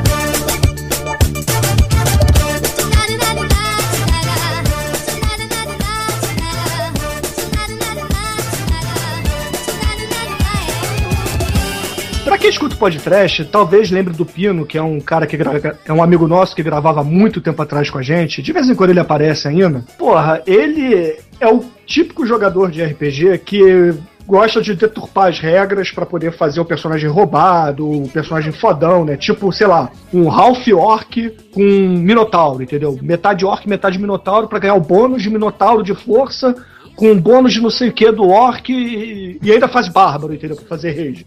É, Essas merdas aí, entendeu? É um apelão. É, exato, é um apelão. E aí, jogando Magic, ele tem mais ou menos o mesmo estilo, né? É o cara que não dá o braço a torcer. Ele que era o dono, inclusive, do livro do Método Silva de Controle Mental. E ele gostava de fazer uns combos malucos pra, pra jogar, né? Pra quem é, não joga Magic, combo maluco é o quê? É você ter um grupo de 8, 9 cartas que fazem uma condição específica no jogo, que é bonito pra caralho, mas é difícil fazer, entendeu? E aí, porra, e mexe, ele aparecia com esses baralhos de combo, combos malucos e falava assim: ah, porra, vamos jogar, vamos testar esse meu baralho, não sei o que. Eu sentava de boa, né? A gente jogava Magic todo dia. E aí, porra, tinha acabado de sair um- uma série nova com um grupo de cartas que eram extremamente roubadas, assim. Aí, porra, eu e os top players da época pegaram aquelas cartas e viram o potencial e montaram estratégias muito parecidas, né? Porque eram óbvias até. E aí, porra, eu fiz um baralho que era imbatível, né? Era imbatível. Ainda mais ali no meio que a galera não, é, não tava no, no nível profissional, digamos assim. Não que eu fosse, né? Nunca cheguei a ser um profissional de fato, mas pra época eles me chamavam de, de pro, né? Eu nunca fui, mas. Aí eu falei assim, porra, Pia, a gente já jogou três vezes daqui seguidas. Não, teu baralho não tem a mínima chance. Posso trocar de baralho? Ele, Não, eu vou te ganhar com esse baralho. Eu falei, não, Pino, você não vai, cara. Meu baralho ganha em dois turnos. Você precisa de 12 pra, pra fechar teu combo, cara. Eu dando Caraca. azar, eu fecho em quatro turnos. Ele, não, vamos jogar, eu vou te ganhar. Eu falei, tá bom. Só, só um parênteses aqui, tá? O Pino é o cara que me fez ouvir é, 72 horas seguidas de Wannabe das Spice Girls. Tá. Meu Deus. Pois é, porque a gente jogava Civilization no computador na época, a gente passou um carnaval ouvindo essa merda, porque ele falou que a música era boa. Eu falei, não, a música é uma merda. Ele falou, me prova que a música é uma merda. Eu falei, se você ouvir seguido, você vai enjoar dessa porra. Aí ele, eu duvido enjoar. Aí a gente botou no repeat o CD e foi Nossa. 72 horas seguidas. só parando pra dormir.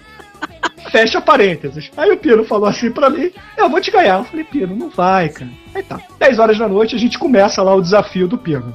Joga a partida 1, porra, ganha no primeiro turno, ele nem compra carta, não desce nada. Ele, ah, você deu sorte. Eu falei: Não, não dei sorte. Vamos pra segunda. Joga a segunda. Aí, porra, ele desce uma. Ele começa, desce uma carta, pum, fecha de novo no primeiro turno. Eu falei: Tá vendo? Não vai me ganhar, cara. Aí ele, não, você deu sorte de novo. Aí tá, na quinta partida ele começou a inventar uma história de uma conjunção astral. Aí falou assim: não, sabe o que é? É que tá rolando uma conjunção astral no momento que alinhou os planetas e todos os satélites pra te dar sorte. Com caralho. Então só por isso que você tá me ganhando. Então a gente vai jogar, a gente vai jogar até acabar a conjunção astral.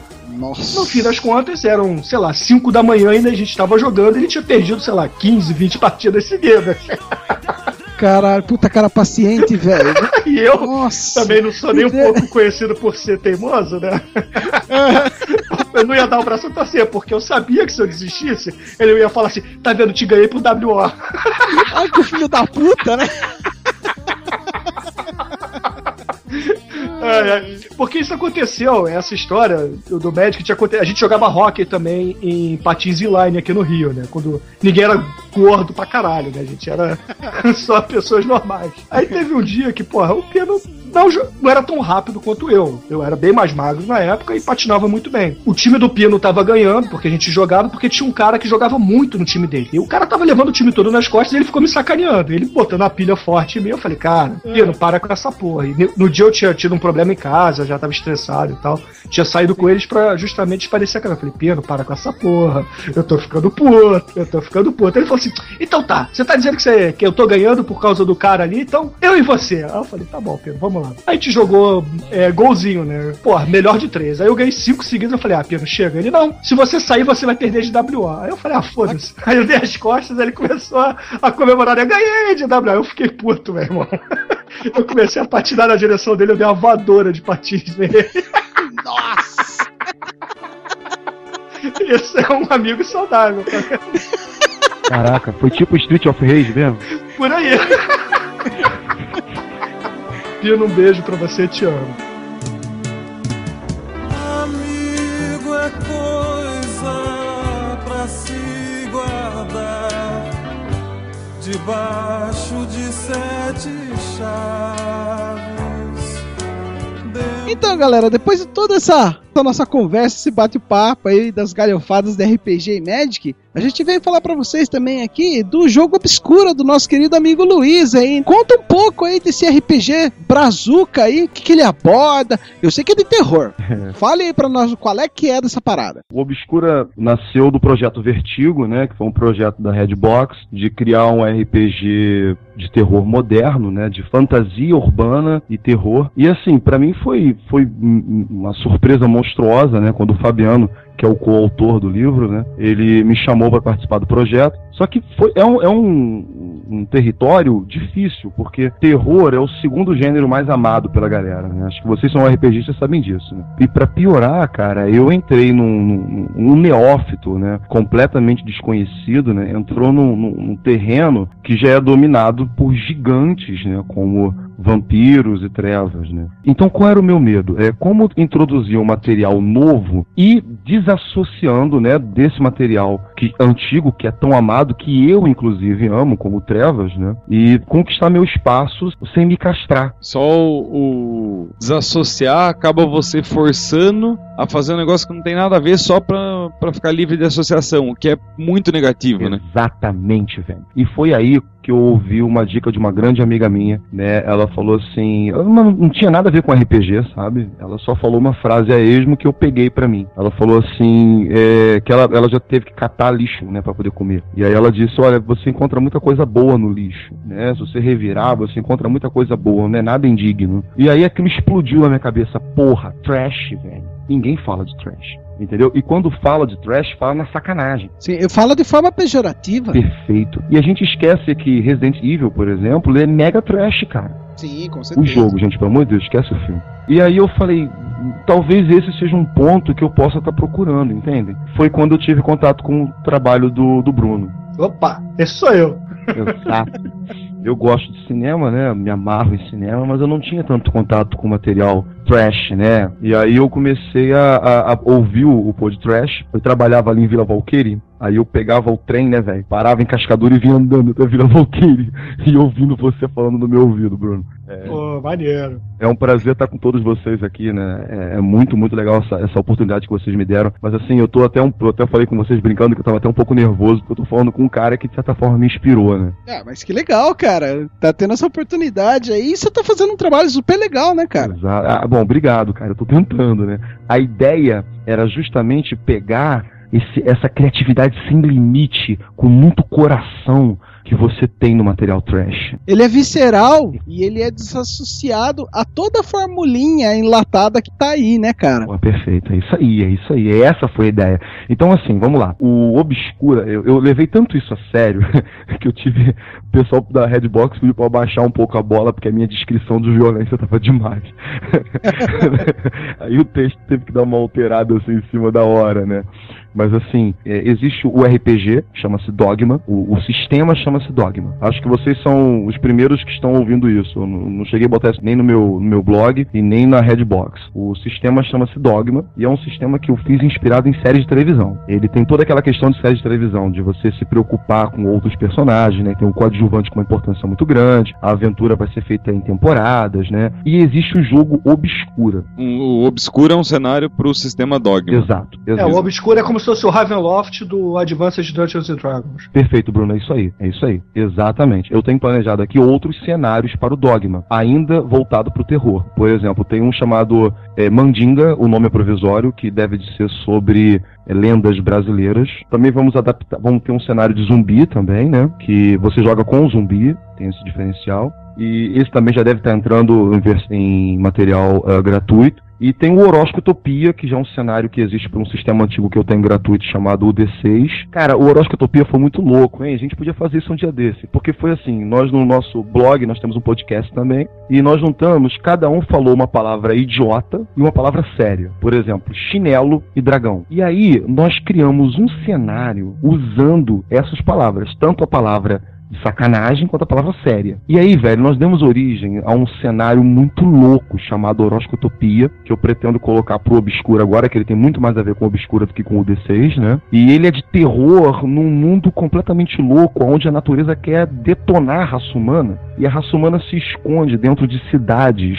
É, tu imagina uma cidade high-tech de muros de, de vidro, sabe como é que é? Lembra daqueles filmes antigos? O filme é um Flux também tem uma coisa parecida, né? Isso. E do lado de fora é uma natureza selvagem que quer te fuder. Só que essas cidades chamadas de ilha, ela, o mecanismo dela tá quebrando, tá dando defeito e a, e a natureza vai invadir. Só que toda a tecnologia das, das ilhas é o que nós chamamos de arcanotecnia. É tecnologia misturado com magia. Cara, é, é- é muito louco. E aí você pode ouvir o podcast e você pode baixar o cenário escrito, explicadinho. E eu quero colocar isso também para obscura, porque o cenário ele é obscuro. Olha, fazendo, né, parafraseando. Mas ele é obscuro, ele é, ele é assustador assim, mas foi feito na sacanagem e você vê a gente fazendo ao vivo, né? Então ficou ficou bem legal, né? E nós temos o obscura. O obscura é o que a gente está trabalhando agora, que é o RPG, né? O cenário, né, que está sendo apresentado agora. E qual é a relação aí do Obscura com o podcast aí, os personagens e tal? Cara, isso é muito louco. Comecei a pesquisar. Eu, eu sempre, antes de escrever, eu faço um laboratório, né? Eu, eu escrevo, olha, qual vai ser o tom, né? O que, que eu vou estar trabalhando. E eu queria pegar o trash de qualquer jeito. E só que eu não tinha tempo, né? E aí eu comecei a ouvir o Gunter, né, cara? E eu falei, cara, é genial esse podcast, né? É, que isso? Não, é. É assim, ruim não. mesmo, cara. É só lixaria que tem lá. Não, tipo assim, cara. É, é, como, como minha amiga falou, né, cara? A gente encontra muita coisa boa no lixo, né? Mas, o- o Bruno, o lance, você falou isso em algum podcast, de que os caras faziam. Acho que você falou sobre o cinema Boca, de, Boca do Lixo, que Boca tinha em do São lixo, Paulo. lá, é, de São Paulo, isso. Você falou, cara, os caras faziam com amor, entendeu? Uhum. E, e, cara, quando a gente senta pra escrever, né, a gente tá fazendo aquele bagulho com amor, né? É essa essa emoção genuína do cinema trash entrou no Obscura de tal maneira, sabe? E aí eu falei, não, eu tenho que dar uma homenagem pro, pro Bruno. A história em si não teve a ver com o pod trash. O que teve a ver com o pod trash foi o sistema do dogma em si. A coisa dele ser desesperador, do, de você morrer fácil. Porque, assim, o, o- o lance do, da- do primeiro playtest foi engraçado porque o Fabiano falou pra mim assim, Luiz, eu quero que fale sobre Diatlov Pass. Não sei se vocês conhecem essa história, vocês conhecem? Manda, manda a bola, é fantástica essa É, história. e é uma história real, tá? O que eu vou dizer agora não tem nada a ver com o meu RPG. É, é a história de uma de um incidente que teve na, na Rússia, na época da URSS, no finalzinho, aonde um grupo de esquiadores foram abordados por, eu vou usar o termo que o próprio governo russo usou na época, tá? Forças desconhecidas. Lê-se alienígena algo do gênero. E aí eles foram, eles foram barbarizados, né? Teve é, é, pessoas queimadas no meio do gelo, envelhecimento precoce. Só que eu pensei, porra, o Neme, o Neme me fudeu, né? Como é que eu vou falar sobre o evento que aconteceu em 58 se eu quero que a aventura aconteça nos dias de hoje, né? E aí eu comecei a, a- a trabalhar essa questão da continuidade. Então o Teatro of Paz, ele é recontado na visão obscura, um tempo depois, nos dias de hoje, mas como uma consequência que aconteceu em 58, mais ou menos essa história. E aí tem todos aqueles elementos típicos do trash, né? Como vísceras, né? Criaturas horrendas. Parece que a galera tá gostando, né, Tadeu? Sim, sim, a galera. Isso é uma das coisas que mais me impressionou, Luiz. O engajamento que a comunidade de jogador de RPG teve. Foi meio instantâneo. Vocês começaram com o, o primeiro playtest, dois dias depois tinha 300 pessoas na comunidade do jogo e ativas. Isso é um termômetro muito bom. Agora, tu imagina pra mim, né? Porque assim, eu, eu, não, eu não sou conhecido, né? Eu, eu, quando eu entrei no, no, no seu mundo na Redbox, eu entrei porque minha esposa me forçou, sabe? Porque eu falei, não, eles- esses caras já têm gente pra, pra, pra entrar, né? Eles já têm gente deles, né? Eu não conheço ninguém, cara. E aí eu fiz essas referências porque eu, eu sabia que lançando o livro, as pessoas iriam fazer referências sobre o que eu tava escrevendo. Então eu falei, pô, já vou botar as referências logo aqui. Então eu coloquei o Bruno, né? acho que o nome era Steve, né? O- Steve, é, seu amigo, seu amigo que me deu o nome no livro, Perfeito. O teu irmão também aparece. Não lembro o nome dele, porque teu irmão é uma vítima. Eu É, eu, eu tenho que salvar meu irmão. Também toda a brincadeira com o João Carpinteiro, É. todas as referências, né? Jess Franco, é, João, John Carpenter, Todas, Dario Argento. ah, todas essas referências são culpas do Bruno. Tá claro, colocar no mesmo, no mesmo contexto toda essa turma só pode ser culpa desses podre trechento. Cara, Ah. e é, é muito legal, Bruno, porque assim, é. é, Você, ah, pô, gente, vocês, né? nó- Eu também tenho um podcast, ele tá parado, mas a gente faz um trabalho muito legal. Eu tive, eu tive um, um- A gente que eu digo podcasters, né? Porque nós ensinamos, é, de certa forma a gente ensina, zoando, né? Sim, com certeza. É uma mídia diferenciada e coloquial, né? Popularizada que foge da formalidade acadêmica que tem por aí, né? É uma É, mídia uma- que dá voz a todo mundo, a verdade é essa. Exatamente, Bruno. Você falou tudo. Eu tenho, é isso aí. eu tenho um negócio engraçado, assim, eu fui criado por japoneses, né? E, e aí eu, eu, sou, eu sou da cor, mas eu fui criado por japoneses. E o japonês, quanto mais formal, melhor o cara aprende. Você é o Daniel Larusso aqui do Rio de Janeiro, é isso? Nossa, eu até engasguei. Eu, eu sou, sou o afro-samurai, né? É, tem uma história do Demetrius, né, que grava podcast, que o irmão dele se chama Daniel. E, porra, o Demetrius, o sobrenome dele é Santos, né? Aí o irmão dele, porra, era muito fã de Karate Kid, aí ele botava a faixinha e falava que era o Daniel Santos. Pois é, cara. Não, e, e- e é engraçado porque nós aprendemos melhor quando a parada é informal, não é verdade? Só falar o nome do personagem do, do Douglas no, no seu livro é o Scott, É, é. Scott Dazanou. Exatamente. é acabei de abrir aqui a ficha. Ô Bruno, se você me permite, eu pensei em trazer de volta o Steve no, no próximo agora. Ah, por favor, cara, sinta-se à vontade, pode usar o nosso nome à vontade. Pô, valeu, porque assim, na verdade é uma forma que eu tenho de homenagear.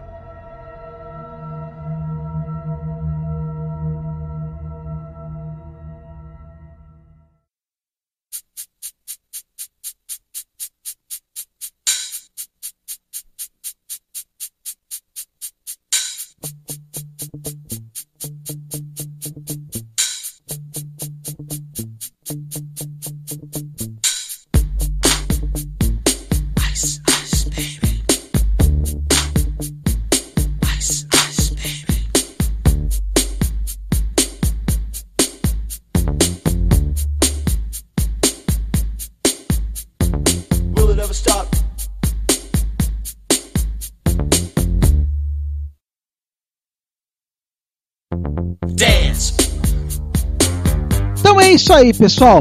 Muito obrigado, Bruno, por ter vindo aqui, falado todo esse monte de merda, essas histórias fantásticas, Porra. cara. Deixa um recado, deixa o endereço do podcast, faz o que você quiser aí, cara. É, a galera que quiser ouvir um pouco mais de- dessa minha veia cinéfila, né? Porque eu gosto muito de filmes. Além dessas histórias todas, eh, eu e o Douglas, meu irmão, a gente tinha na família um- uma locadora, né? Então a gente via muitos filmes de lá. Mas é o, o endereço do nosso podcast, tem vários, né? Mas o que eu mais gosto é nicolascage.com.br. Por esse endereço vocês podem chegar lá no podcast fácil, fácil.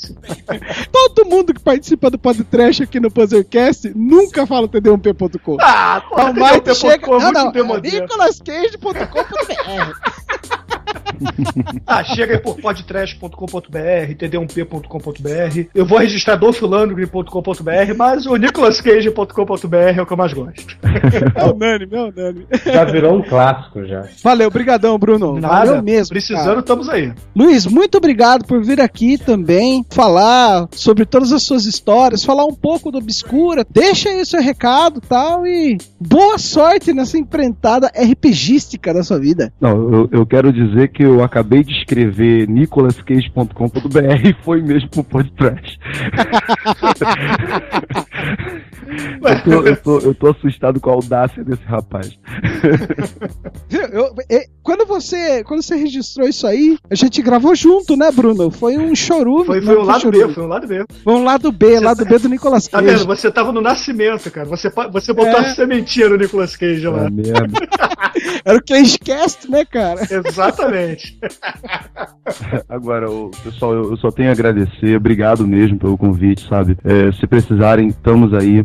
Eu tô, eu tô interessado em voltar com o meu, com o meu podcast. Gostaria muito da presença de vocês. Seria uma honra muito grande pra mim. Conta com a gente, com certeza. Só chamar. Beleza, obrigadão, tá? Muito obrigado mesmo. Quem quiser me encontrar, né, universosimulado.com ou lá no site da Redbox também, tá bom? Valeu. Maravilha, excelente, galera. Se vocês gostaram, tal, mande seus feedbacks aí com as suas histórias esdrúxulas de RPG também. De putas. De puta, Principalmente. por favor. E, E que de não vodkas, tomem, vodkas coloridas. e, que não, e que não tomem toco de puta, né, Bruno? Por favor, né? Histórias de taxista. Não, não mandem histórias de taxistas viados, por favor. Um abraço. Valeu. Ô,